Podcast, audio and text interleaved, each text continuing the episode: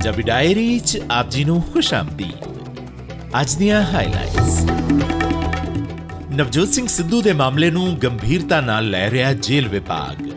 ਵਧੇਕ DGP ਜੇਲ੍ਹਾਂ ਨੇ ਖੁਦ ਕੀਤੀ ਸਾਰੇ ਸੁਰੱਖਿਆ ਪ੍ਰਬੰਧਾਂ ਦੀ ਸਮੀਖਿਆ। ਚੰਡੀਗੜ੍ਹ 'ਚ ਤੇਲੰਗਾਨਾ ਦੇ ਮੁੱਖ ਮੰਤਰੀ ਵੱਲੋਂ ਸ਼ਹੀਦ ਜਵਾਨਾਂ ਅਤੇ ਕਿਸਾਨਾਂ ਦੇ ਵਾਰਸਾਂ ਨੂੰ ਸਹਾਇਤਾ ਰਾਸ਼ੀ ਦੇ ਚੈੱਕ ਪੇਂਟ। ਕੇਂਦਰੀ ਗ੍ਰਹਿ ਮੰਤਰੀ ਨਾਲ ਮੁਲਾਕਾਤ 'ਚ ਪੰਜਾਬ ਦੇ ਮੁੱਖ ਮੰਤਰੀ ਭਗਵੰਤ ਮਾਨ ਨੇ ਕਿਸਾਨੀ ਅਤੇ ਸੁਰੱਖਿਆ ਦੇ ਮੁੱਦੇ ਵਿਚਾਰੇ। ਭਗਵੰਤ ਮਾਨ ਵੱਲੋਂ ਕਿਸਾਨਾਂ ਨੂੰ ਕਰਜ਼ਾ ਮੁਕਤ ਕੀਤੇ ਜਾਣ ਵਾਸਤੇ ਕਦਮ ਚੁੱਕੇ ਜਾਣ ਦਾ ਐਲਾਨ। ਪੰਜਾਬ ਤੋਂ ਸਮਰਥਨ ਮੁੱਲ ਤੇ ਮੂੰਗੀ ਖਰੀਦੇਗੀ ਕੇਂਦਰ ਸਰਕਾਰ ਤੇ ਪੈਟਰੋਲ ਅਤੇ ਡੀਜ਼ਲ ਉੱਪਰ ਐਕਸਾਈਜ਼ ਡਿਊਟੀ ਘਟਾਉਣ ਦੇ ਮਾਮਲੇ ਵਿੱਚ ਕੇਂਦਰ ਅਤੇ ਰਾਜ ਸਰਕਾਰਾਂ ਆਮੋ ਸਾਹਮਣੇ। ਪੰਜਾਬ ਦੇ ਚਰਚਿਤ ਸਿਆਸਤਦਾਨ ਅਤੇ ਕਾਂਗਰਸ ਦੇ ਸਾਬਕਾ ਸੂਬਾ ਪ੍ਰਧਾਨ ਨਵਜੋਤ ਸਿੰਘ ਸਿੱਧੂ ਨੂੰ ਸੁਪਰੀਮ ਕੋਰਟ ਵੱਲੋਂ 1 ਸਾਲ ਦੀ ਸਜ਼ਾ ਸੁਣਾਏ ਜਾਣ ਮਗਰੋਂ ਸੂਬੇ ਦਾ ਜੇਲ੍ਹ ਵਿਭਾਗ ਸਮੁੱਚੇ ਮਾਮਲੇ ਨੂੰ ਗੰਭੀਰਤਾ ਨਾਲ ਲੈ ਰਿਹਾ ਹੈ। ਜੇਲ੍ਹ ਵਿਭਾਗ ਦੇ ਅਧਿਕਾਰੀਆਂ ਨੇ ਦੱਸਿਆ ਹੈ ਕਿ ਜਦੋਂ ਨਵਜੋਤ ਸਿੰਘ ਸਿੱਧੂ ਦਾ ਜੇਲ੍ਹ ਜਾਣਾ ਤੈਅ ਹੋ ਗਿਆ, ਤਾਂ ਵਧੇਕ ਡੀਜੀਪੀ ਜੇਲ੍ਹਾਂ ਵਰਿੰਦਰ ਕੁਮਾਰ ਨੇ ਪਟਿਆਲਾ ਜੇਲ੍ਹ ਦਾ ਨਿਰੀਖਣ ਕਰਕੇ ਸਮੁੱਚੇ ਪ੍ਰਬੰਧਾਂ ਦਾ ਜਾਇਜ਼ਾ ਲਿਆ। ਕਾਂਗਰਸ ਆਗੂ ਨੂੰ ਜਿਸ ਬੈਰਕ 'ਚ ਰੱਖਿਆ ਗਿਆ ਉਸ ਦੀ ਸਾਰੇ ਪਾਸਿਆਂ ਤੋਂ ਕੋਖ ਦੇ ਨਾਲ-ਨਾਲ ਇਸ ਗੱਲ ਦੀ ਵੀ ਨਿਰਖ ਪਰਖ ਕੀਤੀ ਗਈ ਕਿ ਇਸ ਬੈਰਕ ਵਿੱਚ ਬੰਦ ਹੋਰਨਾਂ ਕੈਦੀਆਂ ਦਾ ਪਿਛੋਕੜ ਕਿਹੋ ਜਿਹਾ ਹੈ।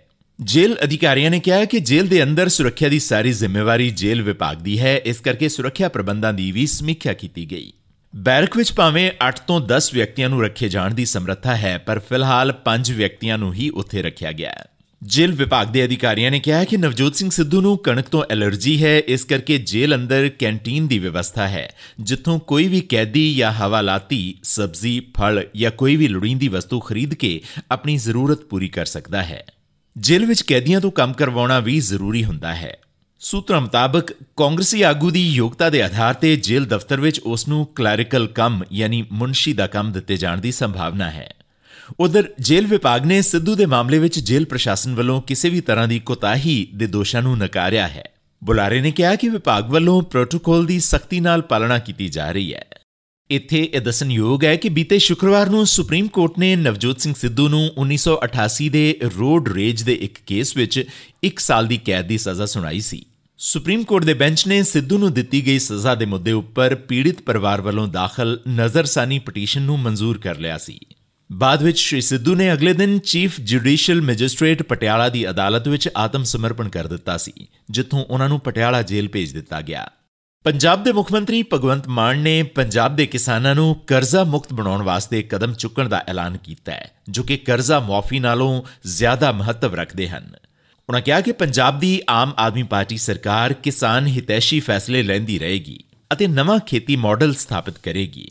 ਉਹਨਾਂ ਕਿਹਾ ਕਿ ਖੇਤੀ ਨੂੰ ਲਾਹੇਵੰਦ ਧੰਦਾ ਬਣਾਇਆ ਜਾਏਗਾ ਤਾਂ ਜੋ ਕਿਸਾਨਾਂ ਦੀ ਅਗਲੀ ਪੀੜ੍ਹੀ ਆਪਣਾ ਪਿਤਾ ਪੁਰਖੀ ਧੰਦਾ ਅਪਣਾਉਣ ਵਿੱਚ ਮਾਣ ਮਹਿਸੂਸ ਕਰੇ।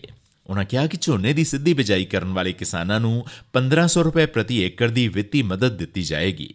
ਇੱਥੇ ਇਹ ਜ਼ਿਕਰਯੋਗ ਹੈ ਕਿ ਬੀਤੇ ਵੀਰਵਾਰ ਨੂੰ ਮੁੱਖ ਮੰਤਰੀ ਭਗਵੰਤ ਮਾਨ ਨੇ ਨਵੀਂ ਦਿੱਲੀ 'ਚ ਕੇਂਦਰੀ ਗ੍ਰਹਿ ਮੰਤਰੀ ਅਮਿਤ ਸ਼ਾਹ ਨਾਲ ਮੁਲਾਕਾਤ ਕਰਕੇ ਸੂਬੇ ਦੀ ਕਿਸਾਨੀ ਅਤੇ ਸੁਰੱਖਿਆ ਨਾਲ ਜੁੜੇ ਵੱਖ-ਵੱਖ ਮੁੱਦਿਆਂ ਨੂੰ ਚੁੱਕਿਆ ਸੀ। ਮੁੱਖ ਮੰਤਰੀ ਨੇ ਸ਼੍ਰੀ ਸ਼ਾਹ ਤੋਂ ਬਾਸਮਤੀ ਤੇ ਘੱਟੋ-ਘੱਟ ਸਮਰਥਨ ਮੁੱਲ ਉੱਪਰ ਖਰੀਦ ਕਰਨ ਵਾਸਤੇ ਨੋਟੀਫਿਕੇਸ਼ਨ ਜਾਰੀ ਕਰਨ ਲਈ ਜ਼ੋਰ ਪਾਇਆ। ਉਹਨਾਂ ਕਿਹਾ ਕਿ ਪੰਜਾਬ ਵਿੱਚ ਪਾਣੀ ਦਾ ਪੱਧਰ ਹੇਠਾਂ ਡਿੱਗਦਾ ਜਾ ਰਿਹਾ ਹੈ, ਜਿਸ ਨੂੰ ਬਚਾਉਣ ਵਾਸਤੇ ਕਿਸਾਨਾਂ ਨੂੰ ਕਣਕ ਅਤੇ ਝੋਨੇ ਦੇ ਫਸਲੀ ਚੱਕਰ ਵਿੱਚੋਂ ਕੱਢਣ ਦੀ ਲੋੜ ਹੈ। ਇਸ ਲਈ ਬਾਸਮਤੀ ਦੀ ਫਸਲ ਉੱਪਰ ਐਮਐਸਪੀ ਦੇਣ ਨਾਲ ਸੂਬੇ ਵਿੱਚ ਫਸਲੀ ਵਿਭਿੰਨਤਾ ਨੂੰ ਹੁਲਾਰਾ ਮਿਲੇਗਾ। ਮੁੱਖ ਮੰਤਰੀ ਨੇ ਸੂਬੇ ਅੰਦਰ ਕਣਕ ਦਾ ਝਾੜ ਘੱਟ ਨਿਕਲਣ ਕਰਕੇ ਕਿਸਾਨਾਂ ਨੂੰ 500 ਰੁਪਏ ਪ੍ਰਤੀ ਕੁਇੰਟਲ ਮੁਆਵਜ਼ਾ ਦੇਣ ਦੀ ਮੰਗ ਵੀ ਕੀਤੀ। ਇਸ ਦੇ ਨਾਲ ਹੀ ਮੁੱਖ ਮੰਤਰੀ ਨੇ ਸੂਬੇ ਅੰਦਰ ਅਮਨ ਅਤੇ ਕਾਨੂੰਨ ਦੀ ਸਥਿਤੀ ਬਰਕਰਾਰ ਰੱਖਣ ਵਾਸਤੇ ਕੇਂਦਰ ਸਰਕਾਰ ਵੱਲੋਂ ਅਰਧ ਸੈਨਿਕ ਬਲਾਂ ਦੀਆਂ 30 ਕੰਪਨੀਆਂ ਤਾਇਨਾਤ ਕੀਤੇ ਜਾਣ ਦੀ ਮੰਗ ਕੀਤੀ ਸੀ। ਪਰ ਉਸ ਬਦਲੇ ਕੇਂਦਰ ਸਰਕਾਰ ਨੇ ਪੰਜਾਬ ਨੂੰ 10 ਕੰਪਨੀਆਂ ਦਿੱਤੀਆਂ ਹਨ। ਪੰਜਾਬ ਸਰਕਾਰ ਵੱਲੋਂ ਮੂੰਗੀ ਦੀ ਫਸਲ ਘੱਟੋ-ਘੱਟ ਸਮਰਥਨ ਮੁੱਲ ਉੱਪਰ ਖਰੀਦਣ ਦੇ ਫੈਸਲੇ ਤੋਂ ਬਾਅਦ ਕੇਂਦਰ ਸਰਕਾਰ ਨੇ ਵੀ ਸੂਬੇ ਦੀਆਂ ਮੰਡੀਆਂ ਵਿੱਚੋਂ ਮੂੰਗੀ ਦੀ ਫਸਲ ਦੀ ਖਰੀਦ ਐਮਐਸਪੀ ਉੱਪਰ ਕਰਨ ਦਾ ਐਲਾਨ ਕੀਤਾ ਹੈ। ਇਸ ਸੰਬੰਧੀ ਖੇਤੀਬਾੜੀ ਮੰਤਰਾਲੇ ਵੱਲੋਂ ਨੋਟੀਫਿਕੇਸ਼ਨ ਵੀ ਜਾਰੀ ਕਰ ਦਿੱਤਾ ਗਿਆ ਹੈ। ਕੇਂਦਰ ਸਰਕਾਰ ਨੇ ਇਸ ਨੋਟੀਫਿਕੇਸ਼ਨ ਰਾਹੀਂ ਕਿਹਾ ਹੈ ਕਿ ਪ੍ਰਾਈਸ ਸਪੋਰਟ ਸਕੀਮ ਗਾਈਡਲਾਈਨਸ 2018 ਅਨੁਸਾਰ ਹਾੜੀ ਸੀਜ਼ਨ 2021-22 ਵਾਸਤੇ ਪੰਜਾਬ ਤੋਂ 4585 ਮੀਟ੍ਰਿਕ ਟਨ ਮੂੰਗੀ ਐਮਐਸਪੀ ਉੱਪਰ ਖਰੀਦੀ ਜਾਏਗੀ। ਕੇਂਦਰੀ ਖੇਤੀਬਾੜੀ ਮੰਤਰਾਲੇ ਨੇ ਸਪਸ਼ਟ ਕੀਤਾ ਹੈ ਕਿ ਖਰੀਦ ਦੀ ਮਿਤੀ ਦਾ ਫੈਸਲਾ ਸੂਬਾ ਸਰਕਾਰ ਵੱਲੋਂ ਕੀਤਾ ਜਾਏਗਾ ਅਤੇ ਖਰੀਦ ਦਾ ਕੰਮ 90 ਦਿਨਾਂ ਤੱਕ ਚੱਲੇਗਾ।